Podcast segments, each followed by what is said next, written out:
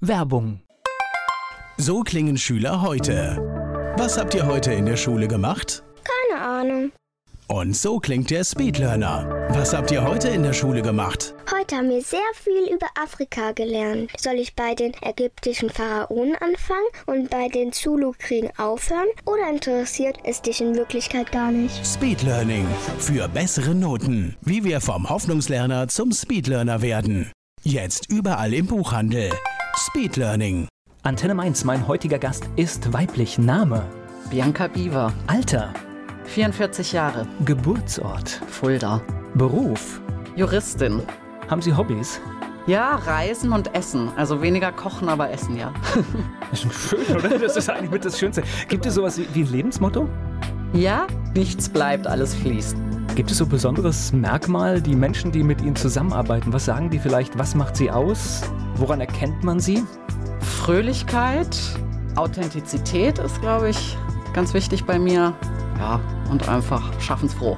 Da haben wir ja gleich schon eine Frage. Fröhlichkeit ist bei dem, was Sie machen, im Job auch manchmal schwierig, oder?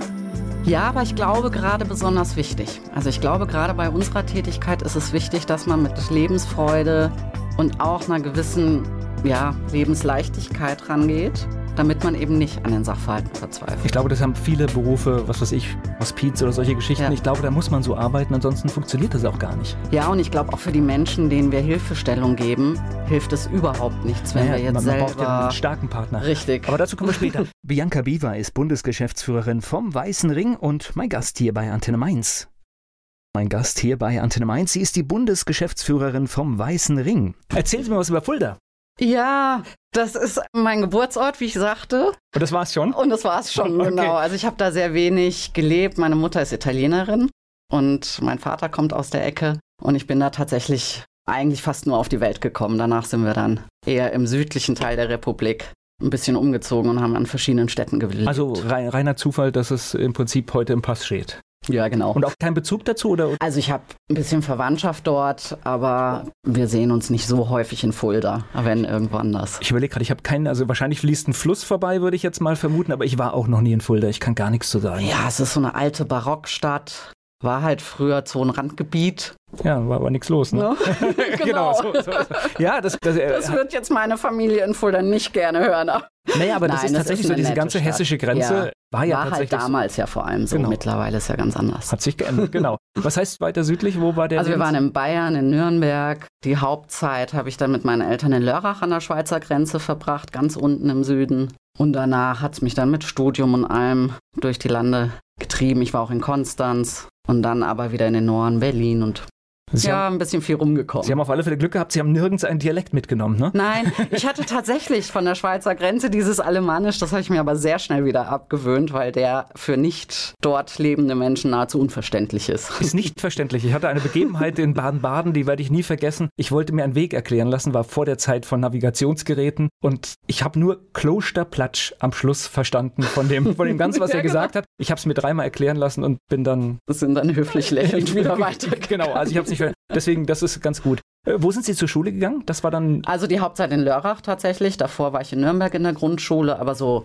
ab dem Gymnasium, Abitur war dann Lörrach. Okay, das heißt, in Nürnberg dann aus der Grundschule rausgerissen, weil Genau. wieder ein Umzug anstand. Okay. Ja, richtig, genau. Aber ich glaube, in der Grundschule geht das noch. Das Ja. ist nicht solche Spuren, das ist eher Nee, später, wenn man so war- feste Bindungen hat. Ja, richtig. Hatte eine gute Zeit. Ich hatte das Glück, eine gute Kindheit und Jugend zu haben, insofern. Lörrach ist kleine Stadt, viel Wald bringe ich damit in Verbindung und äh, viel Sonnenschein, auch gute Region. Ja, ne? sehr gutes Wetter tatsächlich. Ja. Als ich von Nürnberg nach Lörrach zog, da war ich ja noch ein Kind, war ich zunächst entgeistert, weil dort Kühe waren.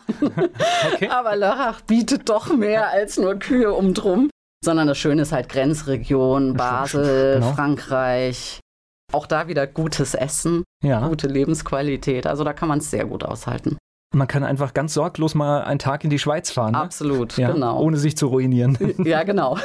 Das ist ja schon Das stimmt. Ja, das ist schon zum Teil heftig. Ich habe so ein, so ein Traumaerlebnis irgendwann. Da waren wir mal in der Schweiz essen und haben irgendwie nicht richtig geguckt. Und das ist natürlich für dortige Verhältnisse in Ordnung, aber für uns ist es natürlich Ja, richtig, ja, richtig das, ist teuer. ein richtig, das ist eine richtig andere Preiskategorie, das stimmt. Gleich geht's weiter im Gespräch mit Bianca Biewer. Bundesgeschäftsführerin vom Weißen Ring ist sie und mein Gast hier bei Antenne Mainz, Bianca Biewer, ist da. Waren Sie eine gute Schülerin? Mal so, mal so. Also ich sag mal, bis zur siebten Klasse war ich wirklich sehr gut. Und dann schlug so das, was halt dann in dem Alter so zuschlägt. Ne? Da hat man so andere Themen und andere Fragestellungen als Schulaufgaben. Es gibt ja auch Wichtigeres, Wichtigeres im ja, Leben manchmal. Genau, da gab es evident wichtigere Dinge als Schule. Dann war das ein bisschen schwieriger. Aber ich habe dann noch mal so die letzten zwei, drei Jahre noch mal ein bisschen Gas Wollte gegeben. sagen, also sonst wäre das mit der okay. Juristin ja nichts geworden. Also das heißt, da musst du ja noch Genau, am Ende habe ich noch mal ein bisschen zum Sprint angesetzt. mal. Gab es da so Lieblingsfächer? Also ich fand tatsächlich Deutsch und Mathe ganz, ganz einfach und ganz angenehm. Also viele wundern sich bei Mathe. Einfach, angenehm, okay. Ja. Zwei Attribute, Ja, nicht schlecht, ja? Ich fand das ganz bestechend, weil wenn man es verstanden hat, musste man wenig lernen. Also es Okay. war kein, für mich waren das die zwei Fächer, die auch keine Fleißfächer waren. Ich, ich kann es nachvollziehen, weil ich hatte vorher die Schwierigkeiten und irgendwann hat Deutsch dann Klick gemacht und dann, ja. Dann fand ich das, ich habe immer gerne gelesen. Das heißt, das war jetzt für mich keine Belastung, jetzt da irgendwie für die Schule da Bücher, Literatur, was auch immer zu lesen. Ich glaube, das, was man mag, empfindet man dann halt nicht so als, als ja, lästig und Belastung, genau. Nach der Schule, war das so klar, wo Sie hingehen? Sie haben ja einen Endspurt hingelegt? also ja, das heißt- genau, aber ich war absolut unentschlossen, also auch bezüglich Studium. Ich glaube, wie viele Juristen habe ich mich für das Studium entschieden, weil es einfach die Entscheidung, was will ich eigentlich mal machen, einfach um ein paar Jahre nach hinten verschiebt. Also es war so meine Überlegung, wenn man dann Jurist ist, kann man viele verschiedene Dinge machen, dann kann ich mich dann noch entscheiden. Ich finde das aber auch gut, weil ich habe immer so ein bisschen Angst vor all denen, die sofort wissen, was sie wollen und das und diese Karriere. Ja, nein, das hatte ich überhaupt nicht auf dem Schirm. Also als ich Abitur gemacht habe, ja. Also ich fand das, ich bewundere auch Menschen beispielsweise, die so früh in Ausbildung gehen und dann schon schnell letztlich die Ernsthaftigkeit des Berufs dann schon relativ früh auch erleben. Also ich finde so als Abiturient, wenn man dann noch studiert, dann hat man doch auch eine lange Phase, in der man sich eben noch nicht so in diese ernsthafte Welt der Berufstätigkeit eingeben muss. Das, Ja, und man kann auch mal schauen in einem Praktikum oder sowas Ja, oder durch genau. Kontakte einfach, was vielleicht liegt oder. ja. Das heißt, Sie haben sich Zeit gelassen. Wo haben Sie studiert? Ich habe in Saarbrücken studiert und in Konstanz. Ja, ich habe mir Zeit gelassen. Also, wobei das Jurastudium lässt einen am Anfang dann auch die Luft, die man dann haben will, wenn man so denkt, wie ich dachte. Das Ende wird dann auch wieder hart. Das ist dann schon so mit dem ersten Staatsexamen und das zweite Examen, da kommt es dann geballt. Aber man hatte dann am- halt am Anfang noch ein bisschen mehr Freiraum, mehr Möglichkeit, das Studium zu genießen. Wollte ich gerade sagen, Studium in Konstanz kann ich mir jetzt ganz angenehm vorstellen. Sehr, Ja, sehr. Also auch das Saarland. mit Seeblick. Ja, das war das Wichtigste, war genau. Was ich nicht geschafft habe, ist den Segelschein, den man den Studenten angeboten hat. Der war natürlich sehr begehrt, die Plätze zum Segelschein. Mit vorher nächtelang vor der Uni kampieren, damit man den Platz kriegt. Also da, Wenn man so eine Zeit da verbringt, macht absolut. ja. Ja, also. Also da war ich dann immer zu knapp dran. Das habe ich nicht mitgenommen aus Konstanz, aber es ist eine gute Zeit gewesen, absolut. Also kann ich mir gut vorstellen, weil man's wenn man Student das macht, sehr gut haben. man kann sich die Zeit gut einteilen und dann kann man auch oder einfach nur am See lernen Ja. bei schönem Wetter. Richtig. Ja, deswegen. Ich spreche gleich weiter mit Bianca Biewer. Wir haben schon von Bianca Biewer, sie ist die Bundesgeschäftsführerin des Weißen Rings und über ihre Funktion sprechen wir später noch.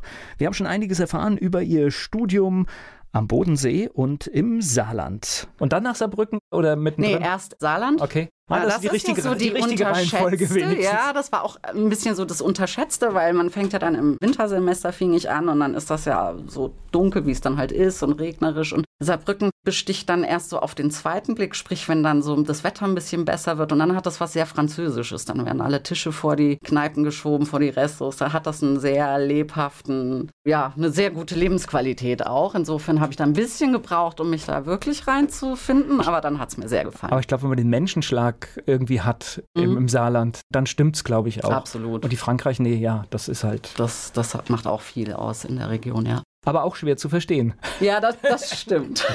Also de definitiv. Und das heißt, der Wechsel von Saarbrücken nach Konstanz, das war, Das war problemlos, ja. gab es einen Grund oder einfach? Nee, es war einfach nach dem, also es ist ja beim Jurastudium hast du das erste Examen und dann wechselt man in der Regel ohnehin nochmal fürs zweite Examen und dann wollte ich da nochmal in die Gegend Genau hingeschaut. genau hingeschaut, genau. Dass man eine schöne Zeit verbringt. Wenn das Studium so langsam zu Ende geht, dann muss man ja trotzdem dann Farbe bekennen. Dann muss man Farbe bekennen, das stimmt. Ja, mich hatte es dann so ein bisschen hingetrieben in Wirtschaftsrecht. Das war dann auch der Schwerpunkt meines Studiums, was vielleicht verwundert mit meiner jetzigen Tätigkeit, aber das war dann auch ein Entwicklungsprozess. Also Wirtschaftsrecht, Wirtschaftsverbände. Berlin fand ich natürlich ganz spannend und deswegen hatte ich mich dann so während der Referendariatszeit, wo man dann anfängt, sich zu kümmern, in Berlin beworben für erstmal nur die Auswahl, da eine Station zu machen im Referendariat. Ja, das habe ich dann auch bekommen und dann endete, dann lief das so langsam dem Ende entgegen. Und dann dachte ich mir, da gefällt es mir gut, da will ich noch ein bisschen bleiben und hatte mich dann dort für ein Trainee-Programm beworben von diesem Wirtschaftsverband und wurde dann da auch genommen. Ja, das Trainee-Programm war ganz spannend, weil man eben sehr viel wechseln kann. Das war eben beim Deutschen Industrie- und Handelskammertag, der ja der Dachverband von den Industrie- und Handelskammern und auch den Außenhandelskammern ist. Und da konnte ich dann auch eine Station im Ausland machen und da konnte man dann auch noch mal ein bisschen verschiedene Dinge. Wo ging's hin? Ja, das war auch so ein bisschen schicksalsträchtig, weil ich wollte unbedingt nach Indien und habe dann von meinem Personalleiter Kroatien angeboten bekommen, was mich erstmal doch ein bisschen verblüfft hat, weil es mir nicht naheliegend erschien. Er hat mich dann aber sofort damit bekommen, dass ich dann wirklich ein Jahr dort bleiben konnte, weil es nach dem damals Jugoslawienkrieg war und dann dort wirklich eine Außenhandelskammer aufgebaut werden sollte. Und das fand ich dann spannender, weil die normalen Stationen sind eben nur drei Monate. Und das hat mich auch geprägt, tatsächlich. Also ich glaube, diese Zeit in, das war dann in Zagreb und auch in Sarajevo, da hatten wir dann auch noch ein Verbindungsbüro, das hat mich sehr geprägt und hat mich dann mittelfristig auch zu meinem Wechsel in die Tätigkeiten, die ich jetzt mache, gebracht. Okay. Also da das heißt im Prinzip weg von dem Wirtschaftsthema ja, einfach, richtig. weil man halt auch in eine schöne Umgebung kam und in ein Land, das vielleicht anders tickt? Ja, ich glaube, was mich absolut geprägt hat, ist, wie ich schon vorhin sagte, ich hatte das Glück, das große Glück, eine gute Kindheit, eine schöne Jugend zu haben und war ja sehr sorgenfrei und sorglos und kam in ein Land, das wirklich tatsächlich aus dem Krieg kam, mit Menschen meines Alters, die Verwandte verloren haben im Krieg, wo man eben auch noch so die halb verbombten Häuser gesehen hat, wo, wo unheimlich wir Urlaub viel, machen, was ganz dicht an uns ran ist eigentlich. Absolut. Ja. Also es ist ja, wenn man denkt, meine Mutter ist Italienerin, das ist ja quasi wirklich an meiner Heimat dran, wenn man so will. Und also einmal falsch abgebogen, ja. So, es ist tatsächlich wirklich, so. Wirklich, ja. tatsächlich. Ja. Und das hat mich so geprägt, das hat mich auch so überwältigt, diese Erfahrung zu machen, dass Menschen meines Alters eine ganz andere Lebenserfahrung haben und ganz andere Erlebnisse. Und als ich zurückkam, das ist so was Schleichendes, was einen innerlich, glaube ich, dann einfach beschäftigt, was man mitnimmt, was einen verändert, auch als Menschen. Als ich zurückkam, bin ich dann erstmal in die weiteren Wege da im Wirtschaftsverband geblieben. Aber es hat an mir genagt, nach dem Motto, es gibt andere, nicht, ne? ja, ja, ja, das ist, da gibt es andere Aufgaben. Es gibt Menschen mit anderen Schicksalen. Ja, das hat mich dann nicht mehr in Ruhe gelassen im Prinzip. Gleich geht's weiter im Gespräch mit Bianca Biva. Beruflich hat es sie ins Ausland geführt. Sie hat in Kroatien gearbeitet. Darüber hat sie uns schon berichtet. Bianca Biewer ist mein Gast hier bei Antenne Mainz. Sie ist Bundesgeschäftsführerin des Weißen Rings. Das heißt aber, dass Sie in Kroatien sich auch auf die Menschen eingelassen haben. Das heißt, ja. Sie haben da nicht nur Ihren Job gemacht, sondern Sie waren auch unterwegs also dort, wo die Menschen tatsächlich, leben. Tatsächlich, ja. Ich war also viel gereist, auch mit Kroaten. Und dann habe ich eben zunehmend auch Bosnier, die gerade aus Sarajevo, die ja besonders hart getroffen wurden, war ich auch oft dort und immer mit Menschen aus der Region, von dort. Ich hatte dann auch gemerkt, weil Sprache eine große Hürde war, dass vielleicht so die Sprache, die sehr schwierig ist, dass die ein Schlüssel sein könnte, habe das dann auch versucht zu lernen. Also okay, in, in Ansätzen habe ich das dann ja, weil das ist doch eine slawische Sprache, ist doch extrem schwierig, wenn man die. Das ist tatsächlich der Versuch, aber es hat, es öffnet unheimlich den Zugang zu Menschen, wenn man eben zumindest so ein bisschen in der Sprache sie auch ansprechen kann. Dann hatte ich ganz tolle Begegnungen, kam wirklich zu Menschen nach Hause und in die Familien. Also Einblicke, die man als Tourist vielleicht nicht bekommt genau. oder die man auch, wenn man seine Arbeit macht. Also ich glaube, wahrscheinlich kann man seine Arbeit auch machen ohne diese Berührungen. Ja, klar. Ja. Also das war auch so, am Anfang war das so, sie haben eine sehr starke internationale Community, so von Botschaften, von Unternehmen, von da gibt es ja so die Clique so, so, für so im sich. eigenen Saft, ne? Und dann genau. kriegt man genau. nichts mit. Dann ja. kriegt man auch nichts mit. Also man muss nicht, wenn man nicht will. Aber das hätte ich dann sehr schade gefunden, wenn ich in dem Land bin und im Prinzip nichts mitbekomme. Ich könnte mir vorstellen, dass so ein bisschen, wahrscheinlich haben Sie was aus der italienischen Kultur auch mitbekommen, dass das, glaube ich, auch in dem Land sogar hilfreich ist. Ja, weil also, also ja. das, das, sind so, so ein paar das Parallelen. Stimmt. Da gibt es also, ich sag mal so, von der Lebendigkeit, auch vom Lärm, von der Lautstärke, das ist nur vom Temperament. Das ist genau, es ist äh, viel, eigentlich, gut, ich war nur einmal in Kroatien, aber letztendlich könnte das, was da abends auf der Straße passiert in Restaurants, das könnte auch genauso in Absolut. Italien stattfinden. Das stimmt, da ist eine starke Ähnlichkeit. Ja, aber ist ja, ja schön. Also absolut. Ist, ja. Auch dieses Leben auf den Plätzen, dieses Miteinander mit Großen, auch dieses große Familien, alle sind zusammen, von den Kindern zur Oma, alle.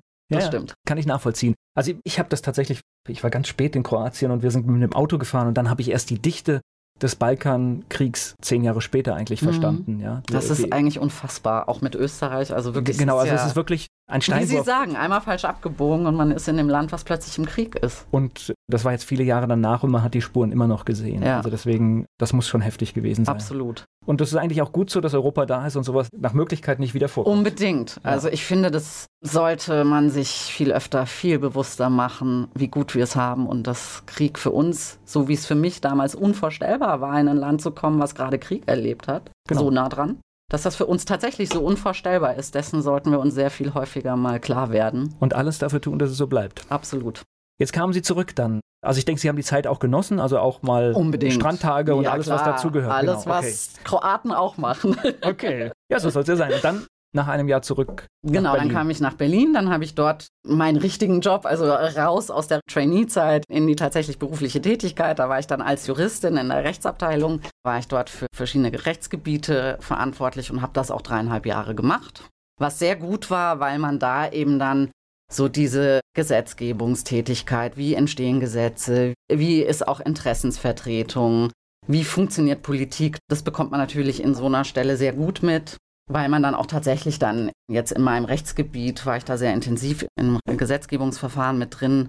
Wie lange das dauert? Wie lange das dauert, wie viel Arbeit es kostet, manchmal nur einzelne Worte zu verändern ja. in so einem Verfahren.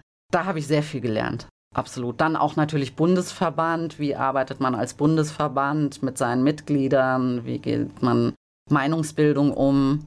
Wie kann man auch Vielfalt der Meinungen unter einen Hut bekommen und dann doch noch was Konstruktives rausbekommen? Ja. Das heißt aber, während Sie das gemacht haben, hat trotzdem die Erfahrung aus Kroatien immer noch an Ihnen genagt, ja, das jetzt. Ja, also das war die Tätigkeit an sich tatsächlich war genau meine im Sinne von Verbandsarbeit, auch diese politische Arbeit, inhaltliche Arbeit. Das war dann, wie ich es vorhin sagte, auf der langen Suche war es tatsächlich ein Berufszweig, okay. der gepasst hat.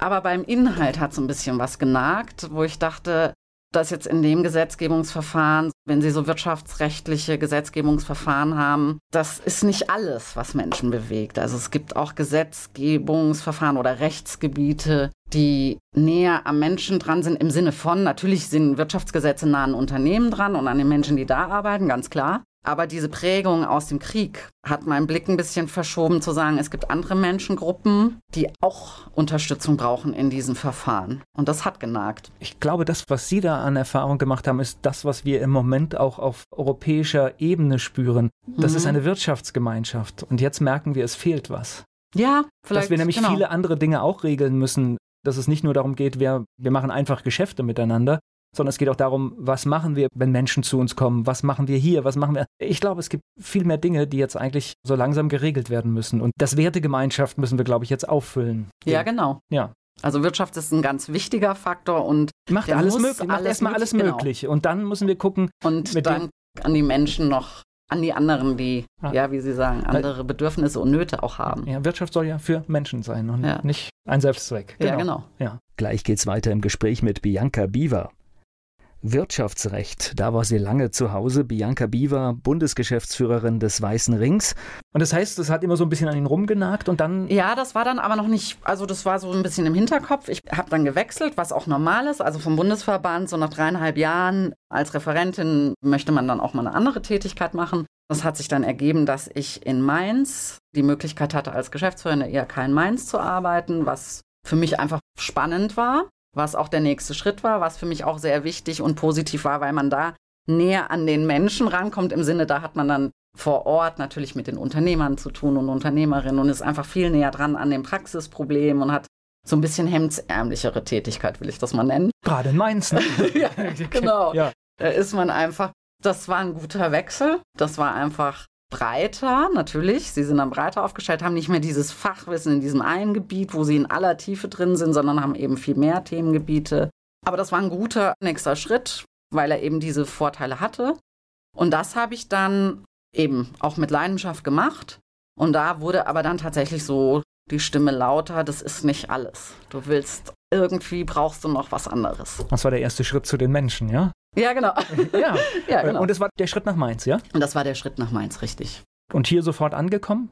Ja, ich finde, die Mainzer machen es einem unheimlich leicht, hier sich wohlzufühlen und schnell Fuß zu fassen und schnell miteinander ins Gespräch zu kommen. das war wirklich überhaupt keine Umstellungsphase. Ja, und ich glaube, es ist auch alles da, ne? Der Rhein war wieder alles da, ne? wunderbar, ja. der Rhein ist da, wieder, wir kommen wieder zum guten Essen, guter ja. Wein. Sehr zugewandte, freundliche, auch entspannte Menschen, das schätze ich auch sehr. Also so eine gewisse Bodenständigkeit und einfach zusammen eine schöne Zeit haben. Das ist hier ein wichtiger Punkt und eine wichtige ein Merkmal für die Menschen in der Region für Lebensqualität.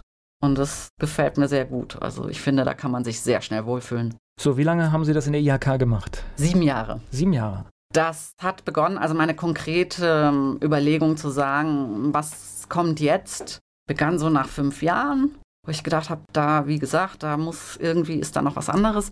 Jetzt war ich aber ja auch von meinem Berufsweg und von meiner Ausbildung sehr stark auf diese Schiene eigentlich schon ausgerichtet und dachte, ich kann ja jetzt nicht einfach irgendwie mal einen U-Turn machen. Ich wusste ja auch nicht genau wohin. Also naja, da war wieder so. ich glaube, es ist auch schwer so im Alltag. Man ist ja auch in so einem ich sage jetzt nicht Hamsterrad, aber man ist ja in ja, Aktivität in seinem, und hat genau. genug zu tun und dann ist es Und es war auch nicht, dass ich, ich hatte ja auch Spaß, also es war jetzt nicht, dass ich jetzt eine Notwendigkeit hatte zu sagen, das gefällt mir jetzt alles nicht mehr, ich muss jetzt was anderes machen, so war es ja nicht. Es war mehr so diese Stimme im Nacken, die mir immer wieder mal gesagt hat, guck doch noch mal ein bisschen.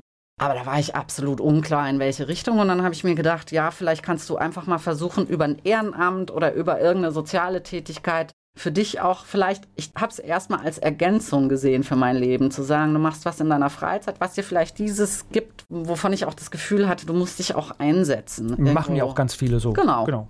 Und dann ergab sich, da hatte der Weiße Ring hier, der ja in Mainz seine Zentrale hat, hatte gerade frisch aufgebaut das sogenannte Opfertelefon wo die Ehrenamtlichen, das kam mir dann sehr gelegen, in festen Arbeitsschichten telefonische Erstberatung durchführen und da war ein Auswahlverfahren und da dachte ich, ach, da bewerbe ich mich mal. Also das hat mir auch gefallen, man musste sich für dieses Ehrenamt wirklich bewerben mit Auswahlrunden, mit richtig intensiven Trainings und dann hat sich der Verein überlegt, ob man die Person auch nimmt. Das fand ich irgendwie ganz. Also ein bisschen Ehrgeiz ist dann da, oder was? Ja? ja, auch, ja.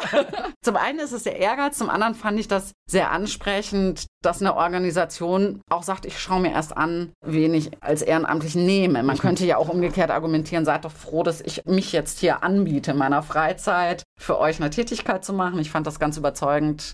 Ich glaube, da kommen wir später noch ein paar Mal drauf, dass ja. es gar nicht so einfach ist und man kann nicht jeden einfach dafür wahrscheinlich Genau. Nehmen.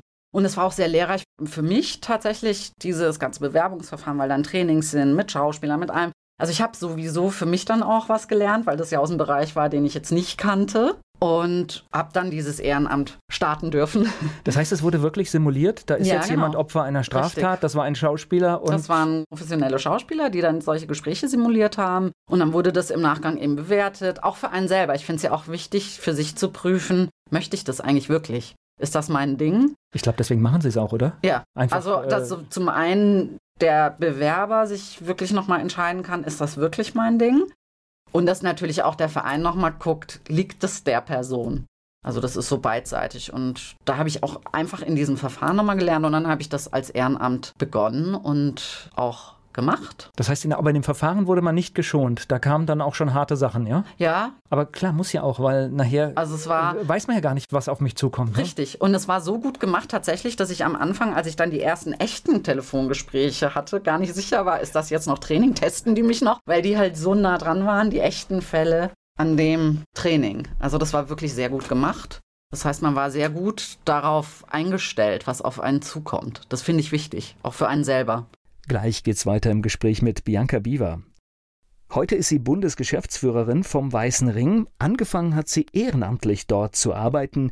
Bianca Biewer ist mein Gast hier bei Antenne Mainz. Man sitzt dann im Ehrenamt am Telefon, nimmt Menschen entgegen, die Opfer einer Straftat geworden sind. Genau, also das ist ja die eine Gruppe. Wir haben ja so quasi drei Zugangswege, wie man so schön sagt, den Ehrenamtlichen Vorort, was aber ein sehr viel zeitintensiveres Ehrenamt ist, was man als Berufstätiger, ich habe ja doch auch viel gearbeitet, also stundenmäßig da ist das schwer, so ein Ehrenamt tatsächlich unter den Hut zu bekommen. Dann haben wir den Telefon, also Opfertelefon, das heißt Zugang über Telefon ist ja schon der anonymere Weg, um das auch leichter zu machen. Und wir haben die Online-Beratung, also es gibt so diese drei Wege.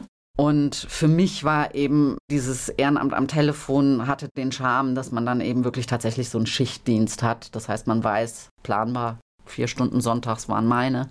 Und dann wusste man, dass das in diesem Zeitrahmen ist, stattfindet. Jetzt überlege ich gerade diese drei Wege, wenn ich die höre, wenn ich Opfer einer Straftat geworden bin, und ich Hilfe brauche, dann wende ich mich vielleicht an Sie. Aber es bedeutet ja dieser Online-Weg auch, dass es Menschen gibt, die da eine Hürde haben. Ja, Ganz unbedingt. Also deswegen haben wir auch die drei Stufen ausgebaut. Also unsere Arbeit ist ja klassisch vor Ort entstanden, also Betreuung vor Ort, der persönliche Kontakt, was in Dauer auch wichtig ist. Also wenn Sie tatsächlich eine Begleitung möchten, dann reicht es ja am Telefon nicht oder online.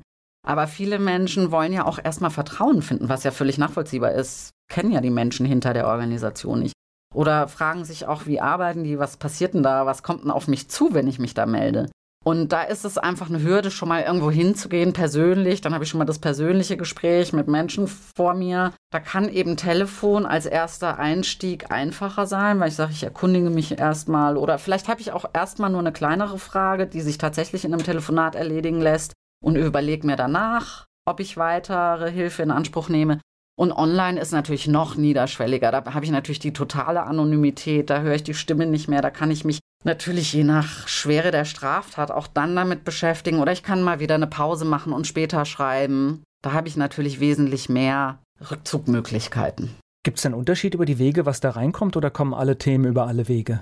Also unsere Erfahrung ist gerade durch die Einführung der Online-Beratung, dass da besonders viele schwer, ich sag mal schambehaftete Delikte erstmal aufschlagen. Das heißt, viele der schweren Straftaten, wo man eben auch wirklich erstmal die Anonymität für sich braucht, wo man erstmal sagt, mir ist das und das passiert. Vielleicht erstmal einfach überhaupt jemandem zu schreiben und dann Vielleicht noch gar das erste Mal, ne? denken, ne? Vielleicht das erste genau. Mal überhaupt jemandem mit was So, und man will auch noch gar nicht eine Reaktion, sondern erstmal schreiben und abwarten. Natürlich gibt es ja dann über die Beratung eine Online-Reaktion, aber ich glaube, dass diese Online-Beratung ist dafür ein wichtiger Weg. Und dann hängt das, glaube ich, der Zugang hängt auch vom Menschentypus ab. Also der eine möchte erstmal telefonieren, der andere möchte auch nicht telefonieren, sondern erstmal den Menschen sehen, mit dem was dann da zu tun hat. Also das sind einfach, glaube ich, unterschiedliche Charaktere. Und natürlich auch Alter. Also wir merken, Opfer Telefon und noch stärker Online-Beratung geht natürlich, spricht auch dann jüngere Menschen noch an zusätzlich. Durch den Online-Bereich sind da neue Sachen dazugekommen, die Sie vorher gar nicht auf dem Radar hatten? Nein, nein, das nicht. Also wir decken in unserer Arbeit in den Außenstellen alle Straftaten ab. Das heißt, es kommt auch in der, ja, in der realen Welt jede Situation vor. Es ist vielleicht einfach in einer anderen Intensität, dass eben zum Beispiel Sexualstraftaten besonders stark in der Online-Beratung erstmal landen, wobei das Ziel ja natürlich ist, die Menschen dann in die persönliche Betreuung zu bringen, weil wir ja das wirklich nur als Erstberatung machen. Also wir sind ja keine Therapeuten, auch in der Online-Beratung ist ja keine therapeutische Arbeit, sondern Erstanlauf. Das heißt, ich versuche zu vermitteln, was braucht derjenige, wo kann ich helfen, wie kann ich den Menschen dahin bringen, wo er die Hilfe bekommt, die er braucht. Und ich glaube, da ist ja auch jeder Fall sehr individuell, weil tatsächlich kann ein Einbruch schon ein Zusammensturz eines Lebens bedeuten. Unbedingt. Das darf man auch nicht vergleichen. Tatsächlich, weil jeder Mensch ganz anders mit dem, was er erlebt, umgeht. Und wie Sie sagen, ein Einbruch kann für einen Menschen, der zum Beispiel nicht mehr mobil ist oder der über Jahrzehnte in seiner Wohnung, in dem geheiligten, geschützten eigenen Raum gelebt hat und plötzlich einen Einbruch erlebt, also Das der kann- sich in Sicherheit der sich in Sicherheit gefühlt fühlt hatte. und dessen Sicherheitsraum das auch ist und der auch darauf vielleicht angewiesen ist, der nicht einfach umziehen kann, wenn es ihm da nicht mehr gefällt. Der erlebt dann einen Einbruch, das Durchwühlen der Sachen, das kann genauso dramatisch auf diesen Menschen wirken, wie auf einen anderen Menschen, der vielleicht irgendwo die Straße lang geht und eine Körperverletzung erlebt, weil er angegriffen wird. Also man darf tatsächlich Straftaten nicht miteinander vergleichen oder bewerten, weil sie je nach Mensch ganz unterschiedlich auswirken. Fakt ist, dass auch Wohnungseinbrüche massiv Menschen beschädigen können, psychisch belasten, beschädigen. Nee, das glaube ich einfach. Ich kann mir das sehr gut vorstellen, weil da wühlt jemand in ganz intimen Dingen rum. Das muss Spuren hinterlassen. Ja, das ist so. Ja. Und auch diese Tatsache, dass der sicher geglaubte Bereich, so der Kern, das Geschützteste, was man hat, so seine eigene Intimsphäre, dass die eben nicht gesichert ist. Das ist ein Erleben, das verstört schon. Gleich geht's weiter im Gespräch mit Bianca Biver. Heute ist sie Bundesgeschäftsführerin vom Weißen Ring. Angefangen hat sie ehrenamtlich dort zu arbeiten. Bianca Biver ist mein Gast hier bei Antenne Mainz. Man sitzt dann im Ehrenamt am Telefon, nimmt Menschen entgegen, die Opfer einer Straftat geworden sind. Genau, also das ist ja die eine Gruppe. Wir haben ja so quasi drei Zugangswege, wie man so schön sagt, den Ehrenamtlichen vor Ort, was aber eine sehr viel zeitintensiveres Ehrenamt ist, was man als Berufstätiger, ich habe ja doch auch viel gearbeitet, also stundenmäßig da ist das schwer, so ein Ehrenamt tatsächlich unter den Hut zu bekommen. Dann haben wir den Telefon, also Opfertelefon, das heißt Zugang über Telefon ist ja schon der anonymere Weg, um das auch leichter zu machen. Und wir haben die Online-Beratung, also es gibt so diese drei Wege. Und für mich war eben dieses Ehrenamt am Telefon hatte den Charme, dass man dann eben wirklich tatsächlich so einen Schichtdienst hat. Das heißt, man weiß planbar, vier Stunden sonntags waren meine. Und dann wusste man, dass das in diesem Zeitrahmen ist, stattfindet. Jetzt überlege ich gerade diese drei Wege, wenn ich die höre. Wenn ich Opfer einer Straftat geworden bin und ich Hilfe brauche, dann wende ich mich vielleicht an Sie. Aber es bedeutet ja dieser Online-Weg auch, dass es Menschen gibt, die da eine Hürde haben. Ja, Ganz unbedingt. Also deswegen haben wir auch die drei Stufen ausgebaut. Also unsere Arbeit ist ja klassisch vor Ort entstanden, also Betreuung vor Ort, der persönliche Kontakt, was in Dauer auch wichtig ist. Also wenn Sie tatsächlich eine Begleitung möchten, dann reicht es ja am Telefon nicht oder online. Aber viele Menschen wollen ja auch erstmal Vertrauen finden, was ja völlig nachvollziehbar ist. Kennen ja die Menschen hinter der Organisation nicht. Oder fragen sich auch, wie arbeiten die, was passiert denn da, was kommt denn auf mich zu, wenn ich mich da melde. Und da ist es einfach eine Hürde, schon mal irgendwo hinzugehen, persönlich. Dann habe ich schon mal das persönliche Gespräch mit Menschen vor mir. Da kann eben Telefon als erster Einstieg einfacher sein, weil ich sage, ich erkundige mich erstmal. Oder vielleicht habe ich auch erstmal nur eine kleinere Frage, die sich tatsächlich in einem Telefonat erledigen lässt und überlege mir danach, ob ich weitere Hilfe in Anspruch nehme. Und online ist natürlich noch niederschwelliger. Da habe ich natürlich die totale Anonymität, da höre ich die Stimme nicht mehr, da kann ich mich natürlich je nach Schwere der Straftat auch dann damit beschäftigen. Oder ich kann mal wieder eine Pause machen und später schreiben. Da habe ich natürlich wesentlich mehr Rückzugmöglichkeiten. Gibt es einen Unterschied über die Wege, was da reinkommt, oder kommen alle Themen über alle Wege? Also unsere Erfahrung ist gerade durch die Einführung der Online-Beratung, dass da besonders viele schwer, ich sag mal schambehaftete Delikte erstmal aufschlagen. Das heißt, viele der schweren Straftaten, wo man eben auch wirklich erstmal die Anonymität für sich braucht, wo man erstmal sagt, mir ist das und das passiert. Vielleicht erstmal einfach überhaupt jemandem zu schreiben und dann Vielleicht noch das gar erste nicht Mal, ne? denken, vielleicht das erste genau. Mal überhaupt jemandem mit was so, mitgeteilt. und man will auch noch gar nicht eine Reaktion, sondern erstmal schreiben und abwarten. Natürlich gibt es ja dann über die Beratung eine Online-Reaktion, aber ich glaube, dass diese Online-Beratung ist dafür ein wichtiger Weg. Und dann hängt das, glaube ich, der Zugang hängt auch vom Menschentypus ab. Also der eine möchte erstmal telefonieren, der andere möchte auch nicht telefonieren, sondern erstmal den Menschen sehen, mit dem was dann da zu tun hat. Also das sind einfach, glaube ich, unterschiedliche Charaktere. Und natürlich auch Alter. Also wir merken, Opfertelefon und noch stärker Online-Beratung geht natürlich, spricht auch dann jüngere Menschen noch an zusätzlich. Durch den Online-Bereich sind da neue Sachen dazugekommen, die Sie vorher gar nicht auf dem Radar hatten? Nein, nein, das nicht. Also wir decken in unserer Arbeit in den Außenstellen alle Straftaten ab. Das heißt, es kommt auch in der, ja, in der realen Welt jede Situation vor. Es ist vielleicht einfach in einer anderen Intensität, dass eben zum Beispiel Sexualstraftaten besonders stark in der Online-Beratung erstmal landen, wobei das Ziel ja natürlich ist, die Menschen dann in die persönliche Betreuung zu bringen, weil wir ja das wirklich nur als Erstberatung machen. Also wir sind ja keine Therapeuten, auch in der Online-Beratung ist ja keine therapeutische Arbeit, sondern Erstanlauf. Das heißt, ich versuche zu vermitteln, was braucht derjenige, wo kann ich helfen, wie kann ich den Menschen dahin bringen, wo er die Hilfe bekommt, die er braucht. Und ich glaube, da ist ja auch jeder Fall sehr individuell, weil tatsächlich kann ein Einbruch schon ein Zusammensturz eines Lebens bedeuten. Unbedingt. Das darf man auch nicht vergleichen. Tatsächlich, weil jeder Mensch ganz anders mit dem, was er erlebt, umgeht. Und wie Sie sagen, ein Einbruch kann für einen Menschen, der zum Beispiel nicht mehr mobil ist oder der über Jahrzehnte in seiner Wohnung, in dem geheiligten, geschützten eigenen Raum gelebt hat und plötzlich einen Einbruch erlebt, also das er kann- sich in Sicherheit der sich in Sicherheit gefühlt fühlt hatte. und dessen Sicherheitsraum das auch ist und der auch darauf vielleicht angewiesen ist, der nicht einfach umziehen kann, wenn es ihm da nicht mehr gefällt. Der erlebt dann einen Einbruch, das Durchwühlen der Sachen, das kann genauso dramatisch auf diesen Menschen wirken, wie auf einen anderen Menschen, der vielleicht irgendwo die Straße lang geht und eine Körperverletzung erlebt, weil er angegriffen wird. Also man darf tatsächlich Straftaten nicht miteinander vergleichen oder bewerten, weil sie je nach Mensch ganz unterschiedlich auswirken. Fakt ist, dass auch Wohnungseinbrüche massiv Menschen beschädigen können, psychisch belasten, beschädigen. Nee, das glaube ich einfach. Ich kann mir das sehr gut vorstellen, weil da wühlt jemand in ganz intimen Dingen rum, das muss Spuren hinterlassen. Ja, das ist so. Ja. Und auch diese Tatsache, dass der sicher geglaubte Bereich, so der Kern, das Geschützteste, was man hat, so seine eigene Intimsphäre, dass die eben nicht gesichert ist. Das ist ein Erleben, das verstört schon. Gleich geht's weiter im Gespräch mit Bianca Biver. Die Bundesgeschäftsführerin des Weißen Rings ist hier zu Gast bei Antenne Mainz. Bianca Biewer ist da. Wenn Sie so sagen, auch an Gesetzgebungsprozessen teilnehmen, das ist dann, wie ich am Anfang mal gesagt habe, auch eine langwierige Sache wahrscheinlich auch. Ja, also wir hatten jetzt bei dem sozialen Entschädigungsrecht, ich bin ja jetzt erst knapp über fünf Jahre dabei, die gesamten fünf Jahre waren wir damit beschäftigt.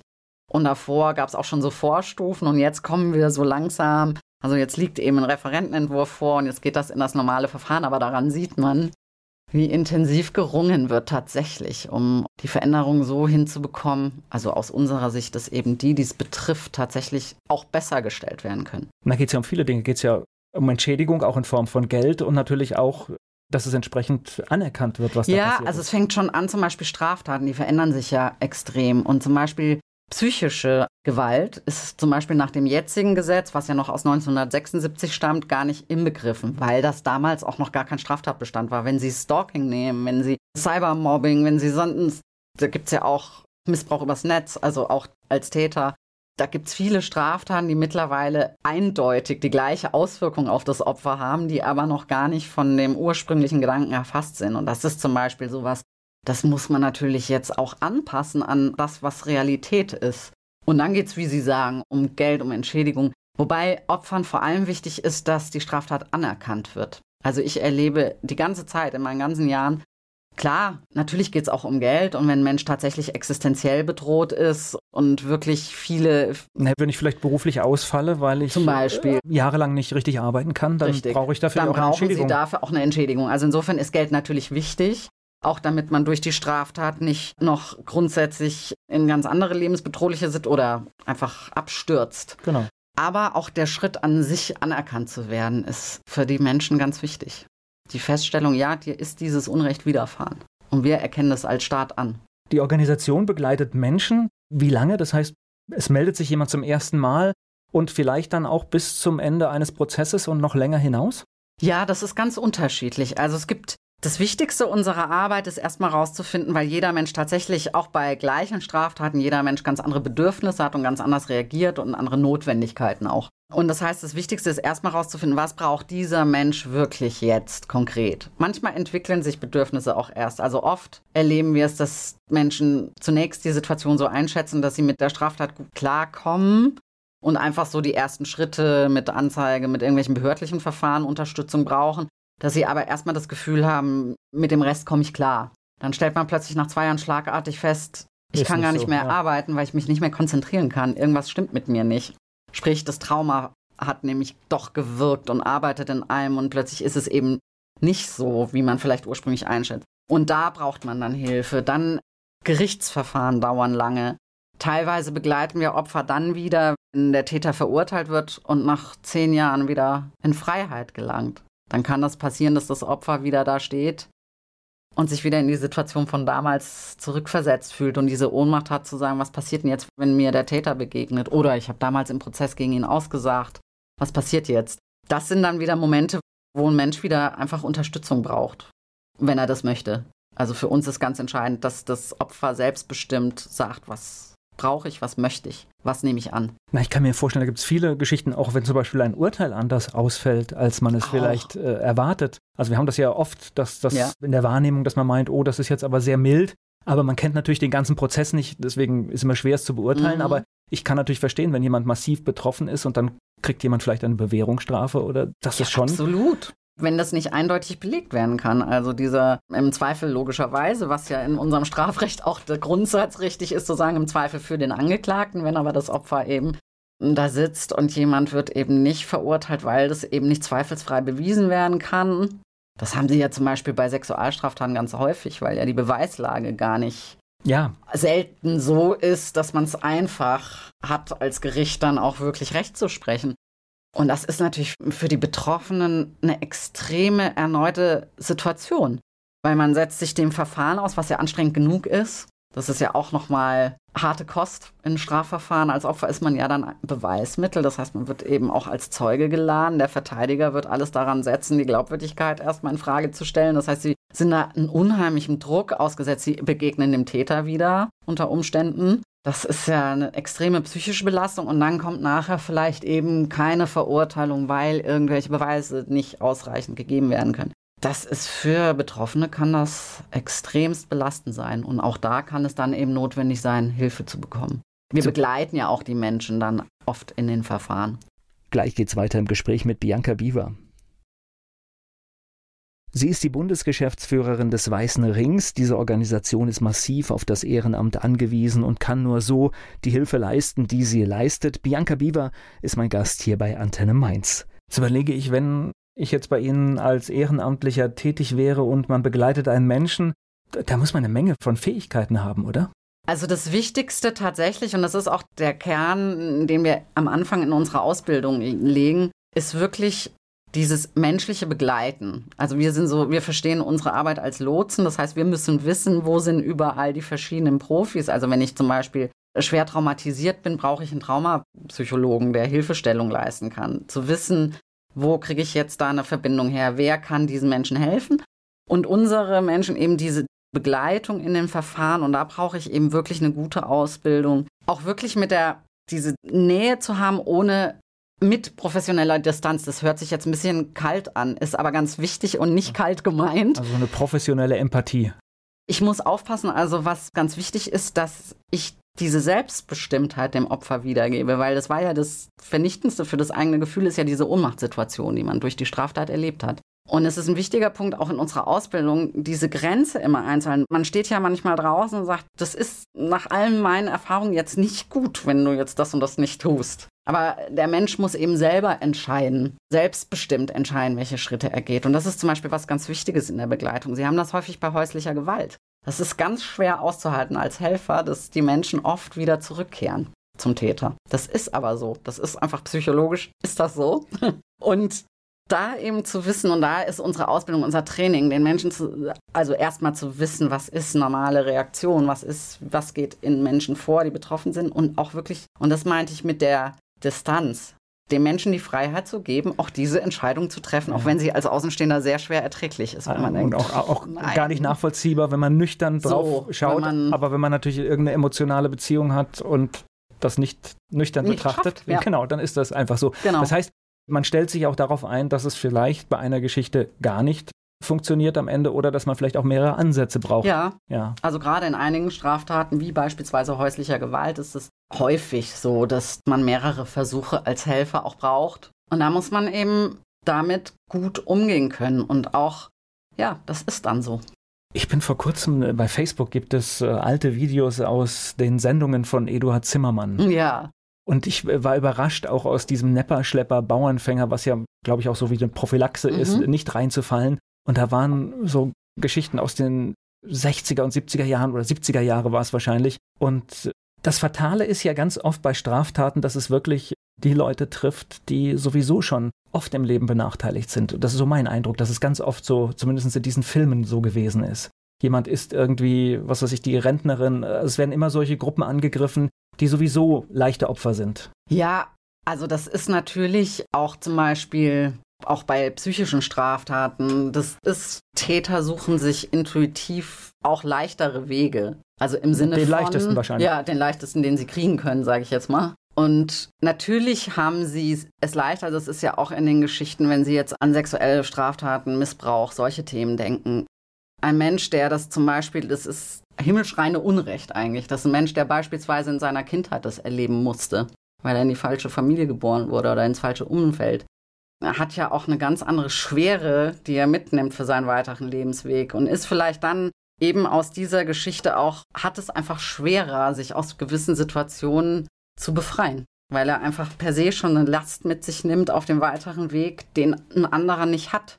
Andererseits muss ich auch sagen, ist es falsch zu denken, dass es nur eine gewisse Gruppe Menschen treffen kann. Also wenn Sie jetzt denken an Stalking kann jeden treffen. Wenn Sie denken, häusliche Na, Gewalt, glaube, das ist Einbruch, zum Beispiel es gibt tausend gut, Sachen. Einbruch sowieso. Auch Einbruch, ja, klar. Und auch ein Überfall, natürlich kann das jedem passieren. Genau, oder Äh, auch falscher häusliche Platz. Gewalt. Also das ist was, wo ich immer merke, dass da viele auch, das ist, deswegen spreche ich es nochmal an, weil mir das auch wichtig ist, man hat auch so seine Vorurteile, glaube ich, so. Oder eine ist nur ein Eindruck, den ich gerade mitgenommen habe, weil ich das gerade so gesehen habe Ja. in der Folge. Das ist halt oft, wo ich sage, das sind Menschen, die sowieso schon benachteiligt sind und dann erleben sie noch sowas und dann hat das für mich eine doppelte Klar. Heftigkeit einfach im Leben. Also ich sag mal, natürlich bin ich in einer Ausnahmesituation, wenn ich auch psychisch vielleicht ohnehin belastet bin, warum auch immer, bin ich definitiv empfänglicher oder angreifbarer, wenn mich jemand mit vermeintlicher Sympathie zu Empathie anspricht, wenn er auf mich zugeht, wenn ein Mensch mir vermeintlich erstmal menschliche Wärme entgegenbringt, solche Dinge. Also das greift dann einfach schneller. Da ist der Schutz vielleicht schon ein bisschen niedriger als jemand, der der dieses Bedürfnis in dem Moment noch nicht so hat. ich wollte hier auch gar keinen Schutzwall aufbauen, dass es hier Nein, nein, also es ist so. Es gibt, mir ist nur wichtig zum Beispiel, weil, weil man bei häuslicher Gewalt auch diese Gruppen mal zu sagen, na ja, also, ne, passiert halt in gewissen Gruppen. Das ist einfach nicht wahr. Auch Täter sind in allen Schichten zu finden. Das Schönste wäre ja an Straftaten, wenn sie gar nicht passieren. Ne? Ja, das stimmt. Das wäre das Beste. Kann man da, also ich meine, zum einen zeigen, was passiert, ist, glaube ich, ein Mittel, dass man Mhm. vielleicht auch Dinge erkennt. Aber was kann man noch machen, vorbeugend? Also für uns ist natürlich, was Sie sagen, Prävention ein ganz wichtiger Ansatz, wirklich aufzuklären. Wenn Sie denken, alleine schon in diesem ganzen Straftatenbereich Cybercrime, das entwickelt sich so schnell weiter, dass die Menschen eigentlich gar nicht so schnell hinterherkommen, mitzubekommen, was jetzt für neue technische Möglichkeiten bestehen, um, ich sag mal nur als Beispiel Identitätsdiebstahl, den Fingerprint, den man sich jetzt zum Handy entsperren aufgeladen hat, kann ich halt auch klauen und verwenden. Das hat natürlich, kann auch dramatische Auswirkungen haben, wenn ich ihren Fingerabdruck habe. Und das Phishing, das Phishing Das tatsächlich Phishing. wird immer besser. Also genau. wir hatten das tatsächlich vor zwei, drei Wochen hier mit einer Mail, die wirklich Respekt. Also, Die werden unheimlich gut. also das ist wirklich, das sind Kleinigkeiten und ich kann verstehen, dass das im Alltag passiert. Absolut. Falscher Klick und das und die war's. werden immer besser. Die gehen ja teilweise auch in die Kommunikation. Auch es gibt auch, das trifft teilweise auch Unternehmer, wenn sie diesen CEO-Fraud, da wird dann der Geschäftsführer oder die Sekretärin vom Geschäftsführer oder der Sekretär angeschrieben. Das ist super professionell. Also da antwortet auch immer jemand. Die wissen auch genau, in welchem Volumen Überweisungen getätigt werden mit gefälschten Unterschriften. Also das ist, da fallen auch wirklich eigentlich, wo man denken würde, geschulte Persönlichkeiten drauf rein, weil die Technik immer besser wird. Und da muss man sensibilisieren, aufklären, immer ganz schnell. Auch schnell, weil das entwickelt sich unheimlich schnell weiter. Sind wir da jetzt auch schon wieder in so einem Schambereich, wenn in einem großen Unternehmen so etwas passiert, dass man das gar nicht nach außen kommuniziert? Absolut. Okay. Absolut. Also das habe ich auch persönlich von einem Unternehmer mal gehört. Da ging es dann letztlich, war dieser CEO-Fraud, der hat wirklich dann etliche Millionen wurden dann überwiesen an diese falschen Personen. Und es ist für so ein Unternehmen und für die Mitarbeiter unvorstellbar, weil die haben ja sonst alle ihre Kontrollsysteme und ihre, ja, aber. Aber tatsächlich wäre es ja wichtig, dass möglichst viele das wissen, Unbedingt. äh, weil tatsächlich nur wenn eine Straftat, wenn ein Modell nicht bekannt ist, funktioniert das ja. Genau. Wenn also man muss wirklich, und ich glaube, das ist auch das Einzige, womit man einen Beitrag leisten kann, wirklich viel dazu investieren in Aufklärung, in wie muss ich mich verhalten, wie kann ich mich, wenn wir wieder auf andere Straftaten schauen, wie kann ich versuchen, Situationen zu vermeiden, wie reagiere ich, was tue ich, wenn. Also so wirklich auch ein gewisses Gedankentraining, damit, wenn eine Situation eintritt, mir das auch einfällt. Jeder Mensch reagiert auch anders. Und ich Ähm. glaube, glaube, selbst der, der zornigste Vorgesetzte reagiert ganz entspannt, wenn er merkt, dass hier Millionen von seinem Konto gehen. Total. Ich bin mir sicher, dass Also- das sehr entspannt Also ich ist. glaube, das ist so eine Geschichte, da wäre dann einfach das persönliche Gegenprüfen einfach angesagt. Das heißt mir, egal wer mich am Telefon zutextet, ich glaube dem nicht und frage persönlich nach. Das Ja, wäre unbedingt. Und auch so die Kultur des Redens im Betrieb. Also Ja. das finde ich so einen ganz spannenden Bereich. Der ist ja jetzt wirklich so ein Spezialgebiet von uns, das ja sehr kleinen Themengebiet abdeckt. Aber ich finde das auch zum Beispiel, wenn man in dem Bereich über Prävention spricht, auch Unternehmenskultur, auch dass man, dass, dass sich dann der, ich sage jetzt mal in Gänsefüßchen, einfache Mitarbeiter traut, dem CEO zu sagen, stimmt das jetzt? Ich habe so ein komisches Gefühl. Ist das, haben Sie mir das jetzt geschrieben? Also das ist vielleicht ein bisschen skurril erstmal, aber auch dieses Gefühl zu haben, ja, ich habe diese Kultur und das ist auch in Ordnung. Gleich geht's weiter im Gespräch mit Bianca Biva. Bianca Biva, Bundesgeschäftsführerin des Weißen Rings, ist zu Gast hier bei Antenne Mainz. Und hier kommt unser Fragebogen. Ist nicht ganz so ernst gemeint. Ihr Lieblingsplatz in Mainz? Irgendwo am Rhein, ist eigentlich egal. Mainz ist für Sie? Lebensfreude und Gelassenheit. Und Wiesbaden? Puh, da kann ich jetzt nur Fehler machen. Das ist halt die andere Rheinseite. Gell? Was meinen Sie, muss eine echte Mainzerin mal gemacht haben? Muss auf jeden Fall auf einer Fasenachtssitzung gewesen sein und muss sich in einer vollen Kneipe irgendwo an einen überfüllten Tisch setzen können. Fastnachtsfan oder Fastnachtsmuffel? Fastnachtsgewöhnerin. Fleischwurst mit Senf oder Handkäse mit Musik? Fleischwurst mit Senf. Haben Sie sowas wie einen Spitznamen? Tatsächlich nein. Mainz 05 ist für Sie. Freude und Spaß mit Freunden. Der peinlichste Song in Ihrer Musiksammlung. Ich glaube alles von Take That. Und welche berühmte Persönlichkeit möchten Sie mal treffen? Michelle Obama. Gleich geht's weiter im Gespräch mit Bianca Biewer. Im Talk bei Antenne Mainz ging es um den Weißen Ring. Die Bundesgeschäftsführerin Bianca Biewer hier aus Mainz ist zu Gast. Jetzt kommen wir nochmal zu so Themen wie häuslicher Gewalt oder Sexualdelikte. Da passiert ja tatsächlich vieles im Verborgenen ja. und wahrscheinlich ist die Dunkelziffer auch noch viel größer, ja. als wir wissen. Wie, wie, sieht denn da die konkrete Hilfe aus? Also ich kann das, wenn man so manche Meldungen sieht, ich kann es auch nachvollziehen, dass da jemand auf diesen ganzen Justizapparat, der da kommt, dass der Probleme damit hat. Ja, unbedingt. Also das Wichtigste ist ja erstmal, den Menschen zu stabilisieren, weil je nachdem, was das Erleben ist, brauche ich erstmal tatsächlich eine Stabilität, ein Umfeld, was mich erstmal über diese, ja, das in der Verarbeitung hilft. So ein Strafverfahren, wenn ich dann tatsächlich, wie Sie sagen, oft ist eine sehr hohe Dunkelziffer, dann habe ich es oft aus dem Nahbereich, die Täter irgendwo aus dem Umfeld. was ganze Form. Familien zerschlagen kann, wenn man jetzt sagt, Absolut. ich gehe dagegen vor. Also es hat auch Konsequenzen. Absolut. Ja. Und wenn es eigene Familienmitglieder sind, ist die Hürde auch riesig, weil sie ja auch wieder aus der Sicht des, des Opfers nicht mehr rational wie ein Außenstehender denken, nach dem Motto, das ist jetzt doch egal, ob es der Onkel oder der Vater ist, der hat dir dieses Verbrechen so und so angetan. Da wirkt ja bei Opfern ganz viele Mechanismen. Es ist ja auch ein Selbstschutz, Selbsterhalt, auch zu sagen, ja, was ist mein Vater? Und wie Sie sagen, dann ist noch die Mutter dabei, dann sind Geschwister, da ist Familie, das bricht, wenn unter Umständen alles auseinander. Oft wird dem Opfer ja auch noch irgendwo eine gewisse, entweder nicht geglaubt oder Mitschuld oder was auch immer mitgegeben. Das heißt, sie haben da diese riesige Hürde in, äh, schon mal in der Situation. Und dann ist es tatsächlich so, sie müssen dann ein Strafverfahren auch das mit allem, was dazugehört, aushalten und ertragen. Wobei es auch da die Menschen unterschiedlich damit umgehen. Bei einigen ist es auch eine Entlastung zu sagen, ich führe das durch, ich spreche es aus, mit der Hoffnung, dass natürlich dann am Ende auch die Verurteilung steht. Aber auch dieses Verfahren hilft mir. Also ich drehe alles nach außen, ne? So. Also das so war's und geht damit um und sucht bitte hier eine gerechte, führt den Täter einer gerechten Bestrafung zu. Aber es ist natürlich schon trotz alledem für viele einfach eine enorme Belastung. Und gerade wenn sie im Sexualbereich sind. Und natürlich gehört zum Verfahren auch der Weg hin, dass es zweifelsfrei bewiesen sein muss. Und natürlich gehört es dazu auch die Glaubwürdigkeit eines Opfers zu überprüfen. So ist das Strafverfahren. Aber es ist natürlich für einen Menschen, der tatsächlich Opfer gewesen ist, extrem schwer zu ertragen, dass was erlebt hat, auch noch in Frage gezogen wird und dann noch von irgendwelchen Gutachtern überprüft wird und man da in die Mangel genommen wird. Und das ist was, da müssen Menschen Begleitung haben, das ist schwer, ja.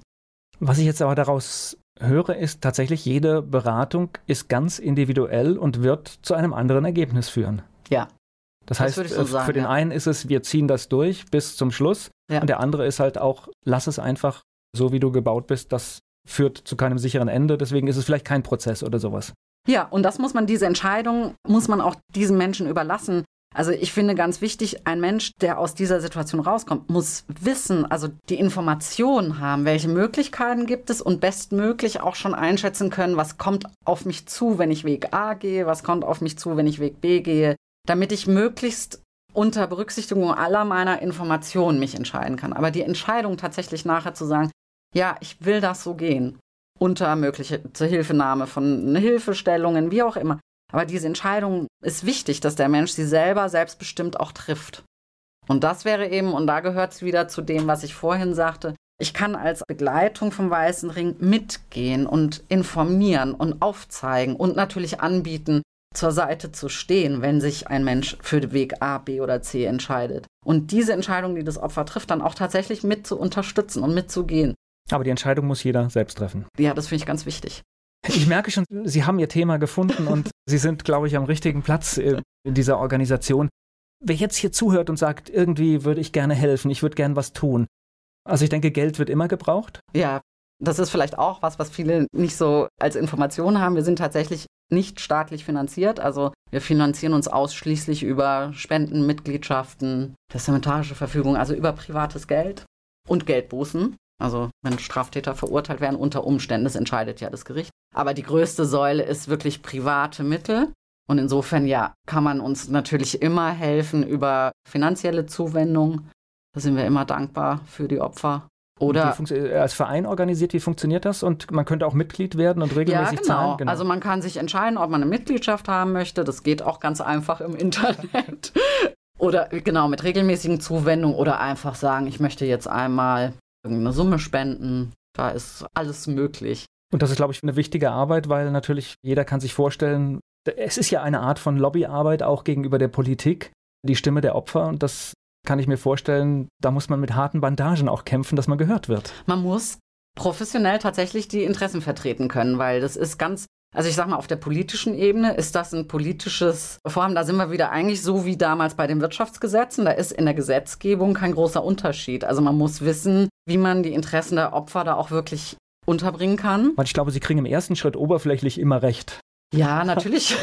ja. natürlich muss man Menschen helfen. Genau. Ja, genau. Ja, ja aber ja, das, ist ja, das ist ja die Tücke. Und genau. dann kommt ein Gesetzesvorschlag, aber dann wirkt sich das natürlich völlig anders aus. So, und dann, die Details sind dann genau. Und dann beginnt die Arbeit nämlich, diese Geschichten zu ändern und aufzudröseln. Und das ist dann die jahrelange Arbeit, die man auch ja meistens nur schwer sieht und die dann wahrscheinlich mit einer Pressemitteilung endet und ja, eigentlich genau. fünf Jahre Arbeit war. Ja, das stimmt. Das ist richtig. Ja. ja, kann das, das mir schon so. gut nachvollziehen. Mhm. Das heißt also, das ist ein äh, Menschen, die sich vielleicht äh, auch zu mehr berufen fühlen. Das heißt, diese Geschichte, man kann sich auch bewerben bei Ihnen? Ja, wir haben jetzt zum Beispiel gerade Verfahren gehabt für die Online-Beratung und für das Opfertelefon. Man kann sich natürlich auch als ehrenamtlicher Mitarbeiter vor Ort in der Außenstelle engagieren.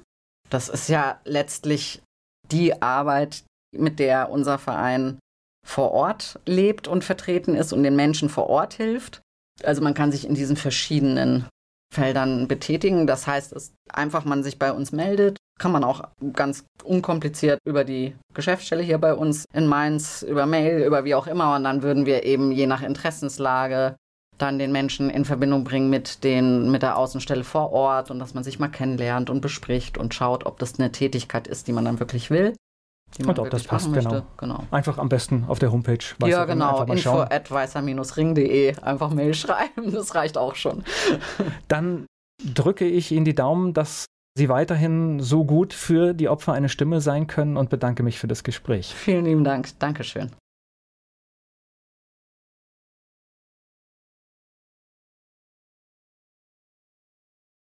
Werbung. So klingen Schüler heute. Was habt ihr heute in der Schule gemacht? Keine Ahnung.